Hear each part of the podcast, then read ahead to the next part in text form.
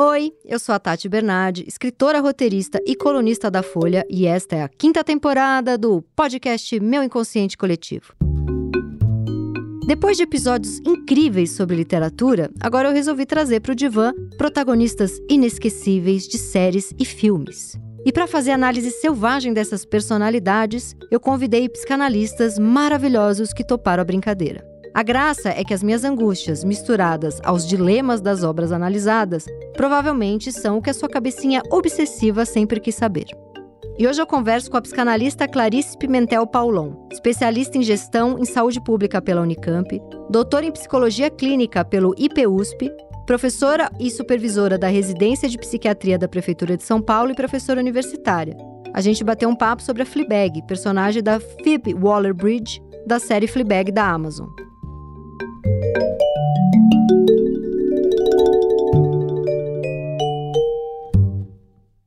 A nossa analisanda de hoje, a nossa análise selvagem, é a Fleabag, da série da HBO. Eu estou aqui com Clarice maravilhosa. Nós almoçamos antes, então Clarice trouxe todo um, toda uma sabedoria a respeito da série e as perguntas que eu vou fazer para ela, na verdade, ela me ensinou a fazer as perguntas, porque eu ia fazer outras ruins e Clarice, não, faz essas daqui que são melhores. Então eu já vou começar. A primeira coisa é, que até quando a gente estava trocando mensagem, Clarice, e aí a gente, as duas tiveram no mesmo segundo, Fleabag, eba, vamos falar da Fleabag, descobrimos que éramos muito fãs. E aí a gente falou junto desse glamour do fracasso que a, que é, que a série traz, né? E ficou para mim, principalmente na. Não, eu ia falar principalmente na primeira temporada, mas acho que nas duas temporadas. É essa dicotomia, para usar uma, uma palavra que eu gosto de usar, parecer inteligente, que é: será que dá pra gente ter tesão no que faz a gente feliz? Porque a, Fleabag parece essa mulher que vai justamente ali onde é para ela sofrer. Então eu queria que você falasse um pouquinho de por que, que esse glamour do fracasso faz tanto sucesso, né? Porque é uma personagem viciada em sexo, que trai a melhor amiga, dá em cima de padre, rouba um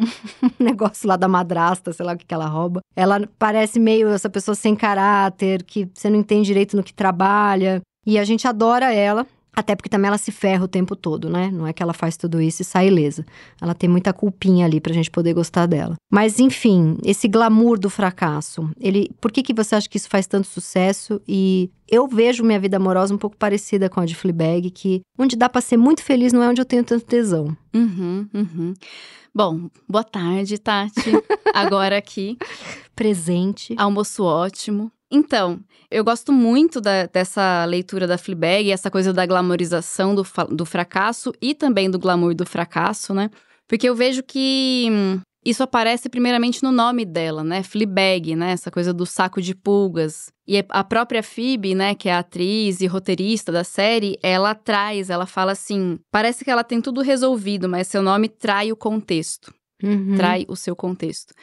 Acho essa frase da Phoebe muito boa porque ela vai enunciando pra gente que tem sempre algo meio destoando, assim, né? Então, ela tá lá com aquela make dela, aquele batom vermelho sempre impecável, o cabelo muito organizado, as roupas, né? Aquele sobretudo londrino, muito chique, fino, assim. A gente não sabe o nome dela, né? A gente só chama ela de Fleabag, o uhum. tempo inteiro, ela não tem, não tem um nome, mas esse nome trai o contexto, né? No sentido da gente ir percebendo que a forma como ela se coloca, a forma como ela inclusive se entende no confessionário lá do padre, né, falando eu quero que as pessoas falem o que eu tenho que fazer, uhum. por mais que eu seja ateia e não acredite em nada, porque eu estou tão desesperada, né? Parece que aquele é um momento em que alguma verdade sobre ela se enuncia, né? E eu acho que as pessoas elas como você falou, né, essa da dicotomia, elas estão divididas, né? Elas ficam divididas entre aquilo que elas desejam, mas ao mesmo tempo elas se sentem perseguidas pelo que elas desejam e ao mesmo tempo elas estão correndo em direção àquilo, né? Eu sinto que a Fleabag, ela dá pra gente um pouco essa sensação, né, de uma corrida desesperada pro desejo, ao mesmo tempo em que foge dele, né? Uhum. Eu acho que por isso a quarta parede, que, né, a gente pode que ela fala um tudo que a, tudo que acontece, ela olha para quem tá assistindo, né, e fala, ah, faz aquela carinha de tá vendo? Falei que isso ia acontecer, né, que é incrível. É muito, porque dá muito uma sensação de intimidade com a gente, né, aquela intimidade com o público assim, você vira melhor amigo, best assim da Fleabag, uhum. mas ao mesmo tempo é um mecanismo que faz com que ela se afaste dos personagens da série, né? Então ela tá sempre muito próxima cima da gente. Ela tá ela... nesse lugar do escritor, né? Eu vendo essa série, até uma coisa que eu falo eu me liguei que eu queria ser escritora no velório do meu avô, porque estava tão insuportável ficar ali, eu era tão apegada ao meu avô, já falei isso aqui 80 vezes. E eu tinha 14, 13, 14 anos, e aí eu comecei a narrar o velório do meu avô para mim, narrar todo mundo que chegava, narrar o comportamento da minha mãe, o comportamento das pessoas que chegavam pro velório. E foi a maneira que eu aguentei ficar ali, porque eu me distanciei daquele lugar, ao mesmo tempo que eu tava com um olhar muito crítico para tudo que estava acontecendo. Então eu tava ali mais do que antes, ao mesmo tempo eu não tava ali. Quando ela dá essa olhadinha, tipo, a madrasta é escrota com ela, o pai, ela tá precisando da ajuda do pai, ela tá na merda, mas o pai sempre escolhe a mulher que, na verdade, ele traiu, né, antes da mãe dela morrer. Então é uma mulher que ela tem muito bode. A madrasta, ela tem horror da madrasta porque foi a mulher com quem o pai traiu a mãe dela. Então, o pai é babaca. Quando ela fala pra irmã que o marido da irmã deu em cima dela e a irmã até acredita nela, mas fica do lado do marido em determinado momento lá. São situações que poderiam destruir ela, né? Ela se culpa pela morte da melhor amiga. Mas aí ela faz um, uma cara cínica, olha pra gente e dá uma piscadinha. É um jeito que ela. Você acha que é um jeito dela ficar ali, dela sobreviver ali? Esse. É meio que uma saída de escritora, assim. Deve, vai ver, ela faz isso na vida dela também, provavelmente. Tem um termo do Freud que eu gosto muito, que, né, na última tradução agora do Paulo Sérgio, a gente fala do, do incômodo, né? Que é o estranho familiar. Uhum. Tem algo de incômodo, tem algo que destoa. Também gosto dessa, desse termo mais, mais mineiro, né? Uhum. Tá destoando, né? uhum. né? E você usa o cinismo, né? A Fleabag, ela usa o cinismo como uma forma de perceber que destoa e ao mesmo tempo se proteger, quase como uma certa aposta ética, assim, né? Tipo, não é ela que tá errada, é o marido da irmã que é um babaca, entendeu? Ou são, é a forma como as relações amorosas se organizam e que impede de viver outras coisas uhum. e que uhum. impede ela de dizer. Então ela fica brincando um pouco de uma maneira melancólica, eu acho até, né? Com esse lugar do cinismo que a gente se questiona, né? É uma covardia moral ou é uma dificuldade em lidar ou é porque o mundo tá errado? Quem que destoa ali, né? Uhum. Você fica uhum. com uma sensação de que você não sabe se é ela que destoa, se é o mundo que destoa. E ela destoa da própria imagem dela, como você estava dizendo, né? Impecável, aquele cabelo super maquiada, o corte reto nas roupas e por dentro ela tá aquele, aquela confusão. E tem um negócio que você falou que eu adorei durante o nosso almoço, que é da perda da nomeação. Eu achei isso muito bom. Fala, fala mais da perda da nomeação. Sim, é justamente porque o que acontece, né? Quando começa a série, é aquela ela toda montada e aquele nome, né, o Fleabag, nomeando essa esse lugar no mundo que é esse lugar desconfortável, esse lugar que destoa, né? Essa extimidade, vamos dizer assim. Ao longo da série, no primeiro, na primeira temporada, a gente tem uma, uma série sobre o luto, né? É o luto com essa relação dessa amiga, que lugar ela tá, onde ela se vê, ela se coloca, né, como esse lugar de uma, uma impostora, ela não consegue fazer as coisas darem certo, mas ao mesmo tempo ela faz um pouco de jossa disso e tal. E quando ela conhece o padre, é o momento em que as coisas vão se abrindo, né? Ela vai se abrindo para uma certa contingência. Uhum. Parece que de uma série de luto se torna uma série sobre o amor, uhum, assim, né? Uhum. Esse encontro contingente. O padre vai entrando na quarta parede, né? Então ele percebe quando ela sai de cena. É, e na, e na primeira temporada é uma cínica que tá controlando o romantismo dela. E na segunda temporada é uma romântica que tá controlando o cinismo, né? É, perfeito. É, eu senti isso também, mas as duas coisas estão ali o tempo inteiro. E aí eu acho que quando o padre vai vai entrando e ela vai. Na verdade, inclusive, depois daquele que ela passa o dia inteiro com ele, né? Tem um episódio da segunda temporada que ela passa o dia, eles passam o dia inteiro juntos. E depois desse episódio, vai sumindo a quarta parede, né? Cada vez mais ela vai falando menos com o público e ela vai interagindo mais com ele, né? Esse lugar do encontro vai montando uma outra cena que vai costurando para que esse nome caia, né? Uhum. Então, assim, ao invés dela fazer como fazia antes, né, de expor o externo como de ficar tão dicotômico, né, o externo ruim ou ela ruim e vice-versa, no momento em que eles estão ali no ponto de ônibus. Ele tá meio terminando com ela, ele escolhe Deus, né? Ele escolhe Deus, ela. e ela puta da vida, Ai, pô, perdi para escolha. Deus. É. Maravilhoso. Mas ela eles estão terminando e ela olha para ele assim, ela olha pra gente e ela dá tchau, levanta e não quer mais. Nessa quarta parede caiu, o nome dela caiu, uhum. né? A nomeação se desfez E quando ali. você diz esse, o nome dela caiu, e você começou dizendo que o nome dela é Fleabag, então É uma autoironia. Eu sou aqui um saco de coisas que vocês podem rir da minha cara, né? Eu tô me inferiorizando com esse nome. Quando você diz o nome dela caiu, significa que naquele momento ela não quer rir dela também? Eu acho que, na verdade, naquele momento é como se ela fizesse as pazes com ela, o nome perde o sentido, assim. Uhum. Eu acho que não, não impede, ela pode rir dela de outro lugar, assim. Mas eu acho que é quase como se, dentro da análise, né, como se de repente ela entendesse a própria divisão, né? Esse dentro e fora, bom e ruim, se torna algo articulado internamente, dialeticamente. Então ela pode ser Fleabag e ela pode ser outra coisa também. Né? Entendi. Né? Essa totalidade do nome cai. É, cai o apelido, né? Ela se torna um pouco mais inteira, mais real, né? Uhum. É muito interessante. Quando ela vai falar com o público, o único personagem que fala com quem você tá falando é ele, uhum. né? Que ele entrou, ele entrou. Ela tinha aquela camada de proteção dela e o amor quebra isso, né? Porque ela tinha essas relações que era só sexo. Ninguém entrava ali, né? Ela não, não se misturava com ninguém. É, não, ela tinha aquele primeiro namorado chatíssimo lá, sim, lembra? Sim. Dramático, toda hora. Ela deu um tipo... susto nele, ele quase morreu. Essa cena é muito boa. Ela dá um susto nele, ele, ele quase morre. Tipo, a forma que ela interage não é a forma como ele quer, né? Sim. Tipo, ele é um pastel, assim, padronizado, assim, né? Tipo, não, eu quero ter filhos e casar. Só que, assim, ele tá totalmente fechado para qualquer tipo de relação com a autoridade também, né? Tipo, uhum. ele não tá aberto a se relacionar com ela e ela não com ele, assim. Aí depois tem o cara do, do dente. É, tem um cara que é super lindo e que ela fala, ai que saco, ele vai falar que tá apaixonado por mim.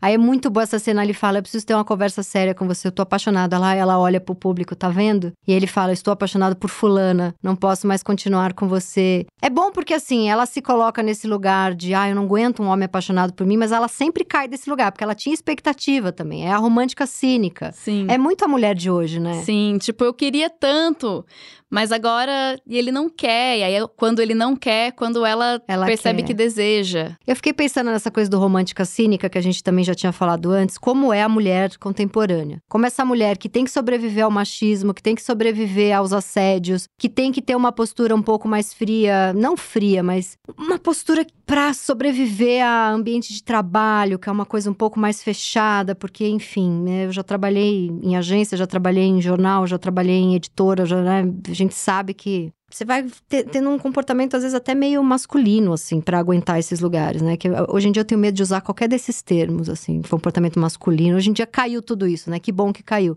Mas é como eu dizia antes. E então você vai criando uma casca, um cinismo, uma ironia, mas você não deixa de ser a mulher romântica, de pensar agora vai rolar. Eu acho que ela. Por isso que a gente gosta tanto dela, né? E eu amo que na primeira temporada, acho que no piloto ou no segundo episódio, ela vai com a irmã numa palestra feminista e aí a mulher faz alguma pergunta: quem aqui prefere ter um, sei lá, uma bunda dura em vez de militar? Eu não lembro a pergunta que era, você lembra da pergunta? Eu não lembro da pergunta, mas eu lembro dessa cena junto Ela com levanta a, a outra mão, cena. É. A cena da mulher mais velha. Não, eu lembrei dessa também, mas eu lembrei de uma que ela e o padre vão num lugar que tem que ficar em silêncio, todo mundo. Sim. E que ela tá lá com ele em silêncio, que eles estavam esperando, eles ficam em silêncio esperando o Espírito Santo descer em alguém e alguém falar alguma coisa. E aí ela levanta e aí ela fala, ela fala assim: Eu tenho medo de que se eu tivesse peitos maiores, talvez eu não fosse tão feminista. muito bom isso. Tem essa cena, é muito boa. E tem a cena no, acho que piloto no segundo episódio, tá rolando uma palestra ali, até o pai dela que manda ela irmã pra palestra. E a mulher faz algum comentário do tipo: todas aqui são militantes, duvido que alguém aqui trocaria, sei lá, um bom salário, um respeito como feminista por uma bunda mais dura. É, é como eu guardei, né? Isso é, pra psicanálise é mais importante como eu guardei do que a fala em si. E ela levanta a mão, eu trocaria. Então ela se coloca muito nesse lugar da feminista de merda, que tenta ser, que é, mas que falha o tempo todo. E eu acho isso tão bom, eu acho isso tão. Acho que aproxima, porque às vezes tem um feminismo que é só um feminismo de hashtag, que não aprofunda, né? Que é uma coisa meio feminista de Twitter, assim, e que não sabe rir dos momentos em que falha. Porque o feminismo que falha, ele não deixa de ser uma pessoa com intenção feminista. Mas falha, né? O patriarcado tá dentro da gente, tá tudo. A gente é cagado, né? Nossos filhos vão ser melhores, mas enfim, a gente aprendeu. Então eu acho muito bom essa, essa postura dela de feminista de merda. Eu acho, acho bom pro personagem, assim. Eu acho que fomenta mais as discussões feministas do que se fosse uma coisa só super militante. Não sei como é que você vê isso. É, eu acho que é importante sempre furar esses discursos totalizantes, assim, Isso. assim, sabe? Tipo, Uhum. eu acho que toda e qualquer coisa que a gente é, coloca num lugar de uma certa idolatria, né? Tipo, é, seja a religião, seja o feminismo, é falho já. Sim. né?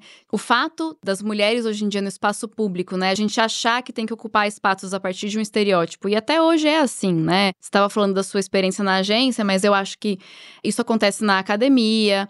Eu acho que isso acontece, por exemplo, entre psicanalistas, acontece muito no lugar de psicanalistas mulheres são mais chamadas a pensar a clínica, psicanalistas homens falam de epistemologia. Uhum. E acho que na academia isso acontece também em outros espaços, né? E eu acho que ela é essa mulher que ocupa esse espaço meio híbrido pra gente, né? Que é mostrar como no privado, assim, ela, que é essa quarta parede, né? Ela traz as questões vulneráveis, mas sempre de um jeito a parecer não tão vulnerável, porque ela não Uhum. pode parecer vulnerável. Porque senão a gente entra num discurso dos hormônios, o quanto, né, nós somos volúveis e tal. Da mulher louca, Da da, mulher mulher, louca. sensível, da mulher em busca de um homem, né? Cai em todo esse discurso insuportável que a gente não aguenta mais ver em série. Da mulher que sem um amor não é ninguém. Mas aquilo tá lá de certa forma, porque aquilo é humano, né? Todo mundo quer amor, todo mundo é vulnerável. Ela briga com essas duas coisas, né? É, ela tá. E e eu acho que o que é interessante também dessa série e que tem uma pegada feminista, que eu acho massa, que é. A gente precisa escrever sobre mulheres que não são heroínas. Uhum, exatamente. Que é o glamour do fracasso. Exato. Que é isso, assim, tipo, a gente tem uma facilidade tão grande, né, em, tipo, escrever é, sobre essas mulheres que são heroínas, guerreiras, elas fazem de tudo, elas conseguem tudo, apesar de serem mulheres, né, esse apesar parece que fica sempre implícito, assim. Uhum. E ela, ela é uma mulher que quer amar, quer fazer o cafezinho dela lá, cai em tentação. Cai em tentação. Não, e também tem uma questão de ser viciada em sexo e Uhum. tá ali, né, vendo o que, que ela vai fazer com isso. Não significa que ela não amava a amiga, ela não é uma sociopata, mas ela tem questões ali, né? Sim, o cara era uma delícia, né? Sim, o cara era um gato e o cara deu em cima dela. Não que seja certo, viu? Você comer o namoradinho da amiga. É, não. Mas a gente perdoa ela porque ela sofre tanto, né? Ela sofre, ela pensa sobre isso e ela. E na verdade, eu gosto muito da Françoise Doutor, né? É uma psicanalista que eu gosto bastante, apesar de ter várias questões Uhum. é, políticas muito complicadas em relação à à forma como ela transmite a teoria. É, porque é uma mulher daquela época também. Eu leio tendo momentos que eu falo, ai, esse parágrafo dói, mas ela é Sim, brilhante. Tipo, como assim? Como assim? Françoise? Não me sacaneia. Mas uma coisa que eu gosto dela é que ela fala assim: as pessoas vão pra análise falando sobre sexo porque elas acham que é isso que os analistas querem ouvir. E aí você vai escutando as mulheres falando sobre a frigidez delas, porque normalmente elas procuram sempre nesse lugar de que elas não conseguem obter prazer, mas você vai percebendo que o problema não é sexual, é relacional. Uhum. As pessoas procuram análise porque elas não sabem se relacionar. Uhum. E o sexo atravessa isso porque é Sim. como se ele fosse o paradigma, mas na verdade a questão é de relação, né?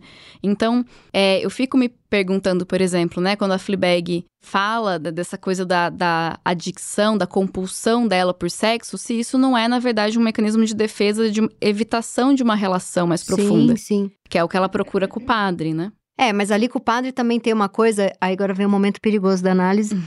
da análise, ó, o ato falho da nossa conversa, porque eu sempre faço análise aqui junto. Que quando eu vi essa segunda temporada, eu pensei na- na- na- nas minhas transferências, que eu já fui afim de alguns analistas ao longo da vida, né? Já fiz muita, já fiquei bem transferidinha na vida. E esse padre é muito. Ela tá mu- Até a parte da confissão, que ela tá ali ajoelhada, as coisas que ela fala pra ele, é muitas coisas que eu falo na terapia. Ah, alguém tem que me dizer o que fazer, eu sou uma feminista de merda, eu quero amar, mas não quero amar. É muito ali tudo que ela abre pro padre. E essa coisa do proibido, ela não pode transar com esse homem, que é exatamente o que a gente vive com o analista. Não pode, não pode, não pode. Eu pensei muito nesse padre como essa, essa relação transferencial, mas o que eu queria te perguntar é que o dia que ela conhece o padre, é, é muito bem dirigida essa série, né? É, ela, enfim, ela produziu, dirigiu, escreveu, protagonizou. É, ela e também a Micaela Cohen com I May Destroy, a Lena Dunham com Girls, essa temporada de séries aqui que a gente tá falando, eu escolhi essas mulheres que são showrunners sensacionais, assim, porque acho importante falar delas. Mas é muito bem dirigido, porque ela tá ali na mesa no dia que ela conhece o padre, e ela não tá dando a menor trela. Ela fala: Ai, não acredito que meu pai trouxe o padre. É, é um, um, almoço pro pai contar que vai casar com a madrasta que ela odeia. O padre tá lá, ela acha ele meio mala, ela não dá mínima para ele. Aí uma hora ela tá fumando lá fora, ele vai para fumar também. Ele puxa um papo, ela ignora, tipo, o que, que esse padre tá puxando papo comigo? Ele tá ali tentando conciliar as pessoas. Ela tá achando ele chatérrimo, até que ele puxa papo com ela e ela não dá a menor trela, ele olha para ela e fala: então foda-se. Quando ele fala então foda-se, ela olha para trás e apaixona na hora. E aí a pergunta perigosa: precisa de um pouco de agressividade pra gente ficar afim de alguém?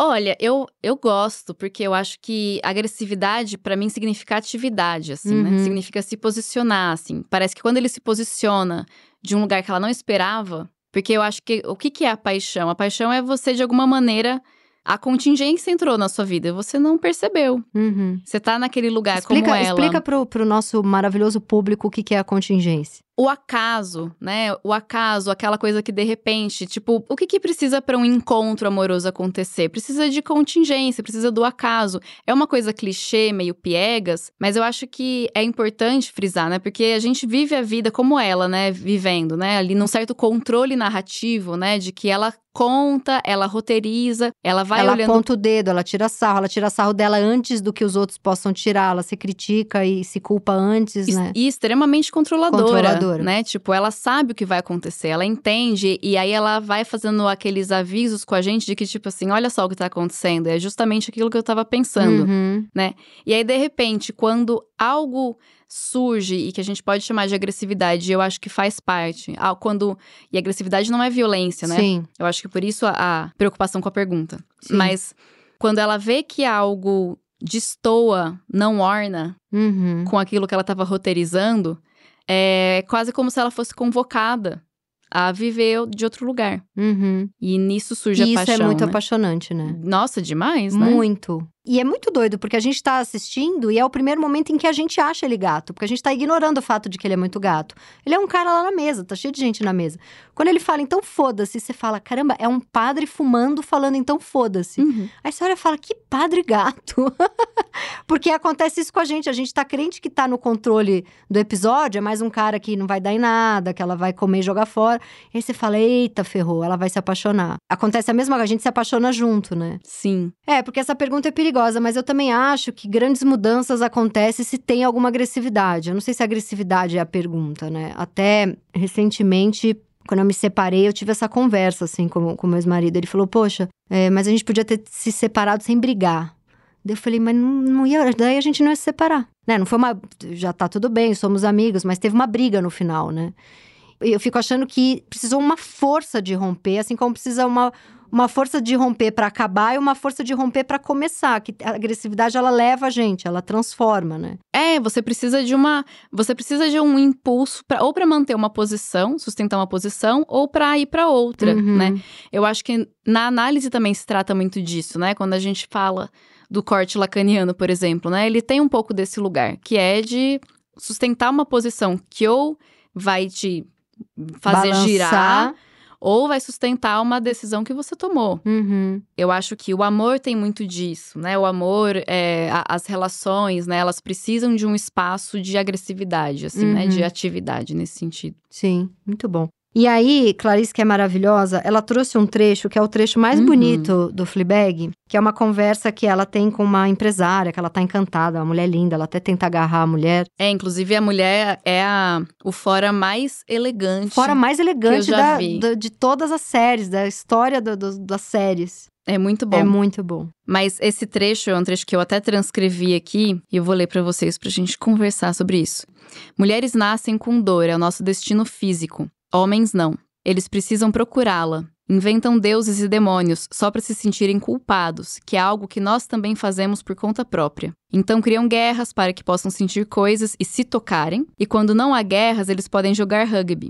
Nós temos tudo isso acontecendo aqui dentro. Temos dor em um ciclo por anos e anos, e quando você sente que está fazendo as pazes com isso, a menopausa chega, e aí é a coisa mais maravilhosa do mundo. Seu assoalho pélvico cai, você fica se sentindo uma gostosa e ninguém liga, e então você está livre. Não mais uma escrava, não mais uma máquina com peças, só uma pessoa nos negócios. Algo para se ansiar. Nossa, que forte, que bonito. Foi, é, então, eu, eu achei, né, por isso que intenso, eu lembrei, assim, lindo. muito intenso. Sim. E é quase como esse lugar de ela estava florescendo e ela estava, né, Sim. murchando assim. Sim. Mas que é muito uma leitura que a gente pode fazer em relação à forma como as mulheres são vistas no mercado de trabalho, né? Porque no fim das contas, parece que para você ser visto como alguém competitivo no mercado de trabalho, você tem que ser menos mulher, né? Que é o que essa mulher aqui está Sim, falando no sim. Fleabag, né? Tipo, ah, você só é uma pessoa no meio dos negócios, né? Você deixa de ser. Mas é tão bonito isso que você tá falando, porque eu acabei de falar isso, né?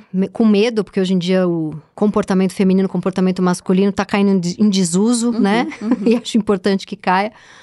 Mas isso é tão bonito, porque aí quando ela se apaixona pelo padre, tem uma coisa nela que é muito menininha, né? Sim. E que ela deixa a gente ver. E é muito bonito porque não tem problema nenhum, né? Assim como ele fica. Quando ela vai, quando ela vai ver a missa dele, ele vê que ela tá lá, ele vira um menininho também, né? Ele, ele leva ela lá e fala, ah, eu vou pegar uma bebida. E aí derruba as coisas, e aí... Isso é tão bonito, né? Como eles caem desse lugar de, de poder quando eles se apaixonam. Não, muito, porque no discurso que ele faz no casamento do- dos pais, né, do pai dela com a madrasta, né? Ele fala algo do tipo: ser romântico requer muita esperança. Uhum, é lindo. E que ele fala que o amor dói tanto, tanto, tanto que você precisa de alguém pra estar junto. Uhum. pra te ajudar. Porque pra te ajudar nessa travessia desgraçada. Você, como psicanalista, você reviu agora a série, eu também revi. Essa família cagada que ela tem, né? A madrasta passiva-agressiva, que eu acho uma grande personagem. Você acha que esse comportamento dela, mais cínico, mais irônico, foi um jeito de sobreviver a essa família? O que, que você viu nesse comportamento da família que você acha que explicaria o, o jeito dela? É, eu acho, eu acho que de alguma forma, né, a gente cria teorias pra tentar explicar as coisas, mas a gente tem que sempre lembrar que elas são ideais, né? Então, nesse sentido, toda família destoa, toda família é desviante em relação às teorias, né? E eu fico pensando que, assim, o que eu vi na série, tanto agora quanto quando eu assisti da primeira vez, é que tem um- um- uma tentativa de fazer laço do pai, que é totalmente torta, né? Paga as palestras lá pra, Uhum. pra elas e tal. Mas que tem um- um- uma coisa genuína de tentar fazer um laço, eu acho que tem essa madrasta, na verdade, né? Que fica o tempo inteiro caçoando, porque tem uma questão com a mãe da Fleabag, que ela não consegue superar, Uhum. né? Ela veio depois e ela nunca vai substituir, ela, então ela entra nesse lugar. Mas o pai falou uma coisa pra Fleabag no dia do casamento dele, que ele fala assim: Eu acho que você sabe amar melhor do que qualquer outra pessoa, é por Uhum. isso que acha tudo tão doloroso. É, é Hum. muito linda essa frase. E eu acho que a gente vai criando comportamentos pra evitar, na verdade, essa- essas dores, né? Mas o que eu vejo na Fleabag, na verdade, é que ela é uma defesa falha no bom sentido, né? Quando ela vai pra analista dela lá e ela fica tentando fazer a analista dela dar risada e a analista não ri. Sim. Essa é minha vida. Eu tô há 20 anos tentando fazer todos os meus analistas darem risada. Eu queria só voltar em duas coisas. A pergunta que você respondeu lindamente, mas a minha obsessão precisa de um pouco mais. Se dá pra gente ser feliz e ter tesão ao mesmo tempo. Que essa é uma grande questão, porque isso é um, eu, eu venho a minha vida inteira. Esse é um grande tema da minha análise. Se eu tô muito feliz, se não tem o, a- se não tá a doencinha ali, se não tá o, hum, aqui tem um, um gostosinho de dor, é, eu, eu, eu acabo me desinteressando. Aí eu- ou eu começo a procurar, procurar umas encrencas, procurar um. E aí queria linkar isso com a, a frase da conversa dela com a empresária mais velha, que é maravilhosa, que a mulher começa, né, você acabou de ler aí o discurso, ela começa dizendo mulheres nascem com dor. Será que é por isso que depois a gente quer repetir a dor nos relacionamentos? Porque é, o jeito que a gente está acostumado a viver. Então, ah, aqui eu conheço. Ah, vai ter a cólica, depois vai ter o parto, as contrações do parto, a gravidez, né? Não para todo mundo, mas a minha gravidez foi com bastante tudo, né? Os nove meses, ou eu tava vomitando, ou eu tava com um pé na minha clavícula, ou eu tava com uma azia horrível, eu tava com diarreia, eu tava com enxaqueca. E eu venho de uma linhagem de mulheres incríveis e histéricas, minha avó, minha mãe, que são. A, minha avó não reclamava de dor, não, mas a minha mãe tem muita dor. Fibromialgia, artrite reumatosa, tudo, tudo que pode dar dor, minha mãe teve. Minha mãe teve muita pedra no rim. Assim, acho que eu não fiquei uma semana sem ver minha mãe sentindo dor. E eu tenho. Eu tô sempre com alguma coisa que tá doendo, sabe? Então, essa fra, essa, esse começo de, de, desse discurso dessa empresária me pega muito. Mulheres nascem com dor. Eu queria que você falasse um pouco se por isso que quando a relação tá tudo bem, a gente talvez desconecte um pouco. Uhum. Sabe que você falando, eu fiquei lembrando, lembrando não, né? Pensando assim, nossa, será que a gente coloca as nossas relações no mesmo ciclo mensal de dores, né? Tipo, que a gente tem, assim, porque às vezes eu sinto como mulher que eu acho que eu, eu faço um pouco isso, assim, né? Aqueles picos, período fértil, tá tudo ótimo, Sim. forte, maravilhosa, perfeita, aquela, a relação está tudo ótimo e de repente Começa a ter problema. coisas que não incomodariam em outra semana. Já vai incomodar. Já vão incomodar. Isso é muito bom. E eu acho que acho que tem algo. Isso não é machista, né? Não, se, eu se acho... o homem falar, ih, tá de TPM é machista, mas a gente falar que tá tudo bem. é, não, é porque eu acho que a gente pensar que, tipo, a gente vai aprendendo a lidar, né? Tipo, não é só é muito louco, na verdade, o quanto que é, toda, esse, toda essa organização, inclusive comportamental, que a gente faz, né? Calendário lunar, é, ficar anotando, tentando. É uma forma da gente conseguir organizar essa nossa relação com a dor, que na verdade é uma relação que não cabe no mundo. Se ela coubesse uhum. num funcionamento social, né, que, que isso fosse de fato construído coletivamente, a gente não teria por que ficar encaixando a dor, né? Sim. Se, se de alguma forma isso fizesse parte do e funcionamento aí, social. E aí recalca né? tanto que vem um demônio de repente, é, né? eu, eu acho, assim, mas eu. Eu acho que a, a, saída da menstruação é um pouco um negócio que eu recalquei o mês inteiro ali. Aí vem o rompimento da barragem, sabe? Uhum, eu sempre uhum. penso, quando eu, eu lembro assim, Freud básico 1, eu no SEDS lá fazendo conflito e sintoma. A, a, aula que, eu, que, que fala disso, né, desse rompimento da barragem, do que recalcamos, a primeira imagem que veio para mim era da minha menstruação descendo, até porque o primeiro dia da minha menstruação é avalanche, assim, é uma coisa, e é onde eu sinto que Sabe? Tanto que eu sempre eu vejo pessoas que não menstruam, que tomaram remédio, que né, optaram, tinha muita enxaqueca, ficava muito inchada. Eu tenho amigas que não menstruam mais porque fizeram o tratamento para parar de menstruar. E eu penso, onde que vai sair?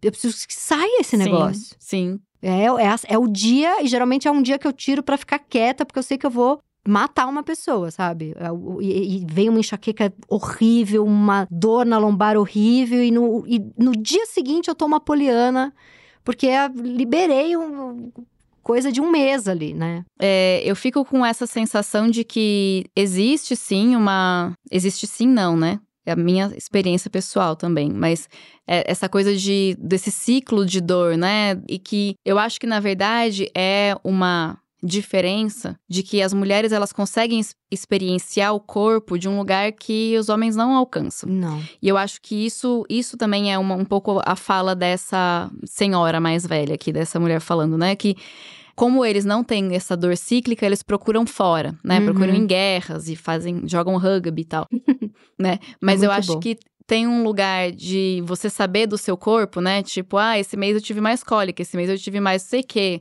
Parece que você fica... A gente fica... sente o corpo, a gente é lembrada que tem um corpo o tempo inteiro. Exato, exato. E faz com que a gente saia do lugar do universal, faz com que a gente consiga ter experiências mais cotidianas e presentes, assim, sabe? Então, eu acho que a dor é uma forma de, é uma forma, pode ser ruim, mas é uma forma de apre apresentar presença, uhum. né? Então, eu sinto que às vezes, é, quando a gente reclama a presença, vamos dizer assim, né? Nos nossos ciclos de dor, talvez a gente esteja só falando do presente, assim, ó, isso está acontecendo, né? Uhum. Ou essa é uma questão. Depois pode não ser, porque é um ciclo, entendeu? Sim, sim. Mas eu acho que existe um lugar da vida, né, mesmo.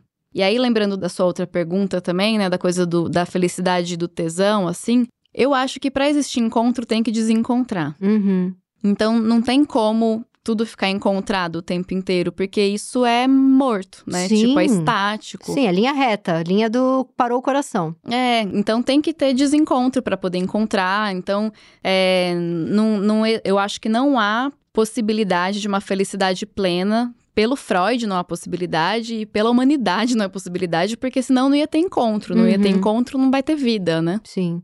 É, ao longo de minha vida amorosa, eu lembro várias situações em que, depois de uma briga, o cara falava: Bom, agora temos que terminar. E eu pensava, mas agora que vai ficar bom? A gente acabou de ter uma discussão, eu coloquei várias coisas aqui na mesa que você discordou, é agora que vai ficar bom. Aí a pessoa, putz, não deu certo. Aí, bom, entra toda aquela coisa machista de da mulher que se coloca, da mulher que traz problema, né? Tem uma, assim, tem uma coisa que eu ouvi a vida inteira, já que a Fleabag é a nossa super personagem que representa a mulher tentando amar nesse, no, no, mundo de hoje, eu lembro muito assim do quanto eu ouvi ao longo da minha vida, putz, eu quero uma mulher mais leve. Isso é um clássico. Não sei se você já ouviu ou se você deve ter pacientes que já ouviram e trouxeram isso para você, pacientes mulheres, né? Mas isso eu ouvi muito assim de, eu lembro de um namorado que terminou comigo dizendo: "Olha, o que eu procuro mesmo num relacionamento é como se eu tivesse. Eu não quero pensar que eu tô casada, eu quero pensar que eu tô num spa. Eu nunca esqueci isso. Eu juro que eu levei um fora de um cara que falou para mim: eu quero estar tá num spa. Com você, eu sinto que eu tô no, no, no reality show no limite.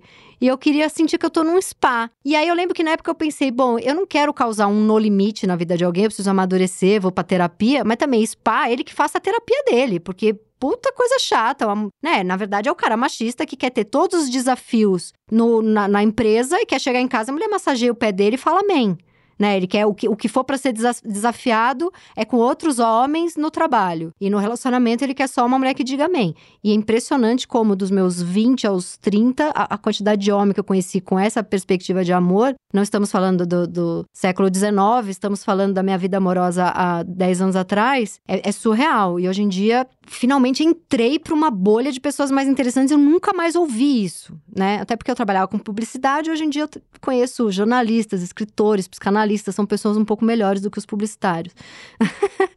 Mas esse era um clássico, né? De o um homem que queria a mulher spa. Isso é, isso é muito surreal, né? Não, é bizarro, assim. E assim, não foi um fora, foi um livramento, né? Foi um livramento. Porque, meu, sabe? Minha nossa, assim.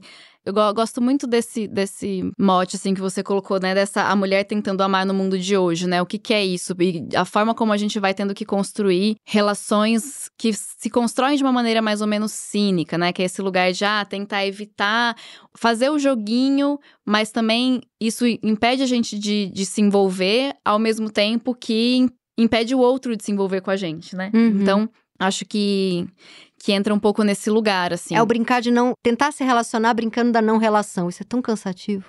Fiz muito na vida. Eu não tô aqui porque, na verdade, eu quero que você perceba que eu tô aqui.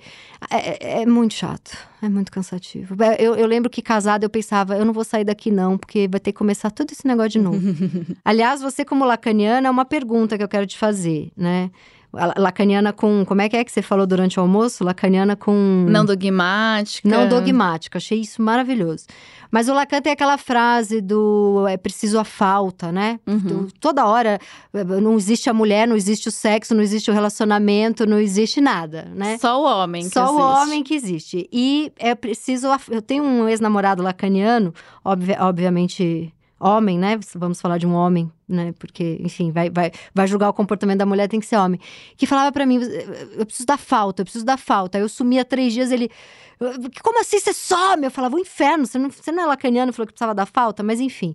Você, como lacaniana, precisa da falta mesmo? O que, que é isso que precisa da falta? As pessoas colocam a falta no lugar de uma ausência ou de uma frustração, né? Tipo, eu acho que a verdade é que eu gosto de pensar a falta no lugar da metonímia, né? Que é esse lugar do, daquela figura de linguagem aí que o Lacan também adora usar, né? Sim. né? Que é que você precisa de outra coisa, e depois outra coisa, e depois outra coisa. Eu acho que é muito mais interessante ver a falta nesse lugar de que as coisas não se completam e por isso elas estão sempre meio que se encontrando desencontradas, uhum. né? Então você sempre vai. Uma relação, se ela, se ela permanece a mesma, ela acaba. Ela tem que sempre ser outra relação para que ela continue. Uhum. Eu sinto que o lugar da falta é muito esse de. É um que... lugar de mistério. O que, que eu preciso conquistar nessa pessoa hoje? O que, que ela quis dizer com aquilo? Que interesses ela tem? Sim. Ela pode mudar e ela vai fazer outra coisa. E de repente se você tá com alguém que é igual durante, sei lá, os últimos 20 anos, tem alguma coisa muito errada com essa pessoa, sim. né? É. É tudo, é tudo, na verdade, a gente aguenta o que não é chato, é só isso. É todo o resumo da, Exato. É todo o resumo de Lacan. Se não for chato, a gente fica. A gente fica. E se, e, tem, e se tiver uma pitadinha de erótico, né? Porque, né, eu acho, por exemplo, na Fleabag, esses momentos com o padre, assim, Nossa, na igreja. É super erótico. Nossa, muito erótico. Muito, muito. Eu fiquei louca. Eu vi os episódios com o padre, eu vi 14 vezes cada um. Aquele canto gregoriano Nossa. e ela no confessionário e ela ajoelhando. Eu já imaginei ali uma Nossa, vai rolar. Aquela cena. Não, essa cena que ela, que ela ajoelha e se confessa, eu falei, é agora. É agora. Vai rolar, é agora mesmo. E é muito boa a cena que ela- ele vai na casa dela, eles estão conversando e ela olha pra ele e fala: A gente vai transar, né? Ele fala: Não vai. Aí ela olha pra câmera e fala: A gente vai transar É. muito. Certeza que a gente vai transar. Clarice, amei. Tem mais alguma coisa que você anotou que você acha legal falar da série? Eu acho que não. Eu acho que. Eu, eu diria, assim, que a série. Enfim, que é uma série pra ver e rever, assim, e que eu acho que ela, ela traz um pouco esse movimento da vida, né? Que é esse movimento do luto e da- do encontro do amor, o luto e o encontro do amor, né? E que para as coisas renascerem, elas precisam ter sido concluídas. Uhum. Pra que a gente entre em outro lugar, as nomeações caiam, né? É quase uma série processo de análise, assim. Eu gostei muito. assim. Muito bom. Arrasou, Clarice. Muito obrigada. Este foi o meu Inconsciente Coletivo, o podcast para onde a sua neurose sempre vai querer voltar. Eu sou a Tati Bernardi e a edição de som é da Zamundo Studio. Os episódios do meu Inconsciente Coletivo são publicados toda sexta-feira de manhã nos principais agregadores de podcast. Escute o seu inconsciente e siga a gente para não perder nenhum programa. Até semana que vem.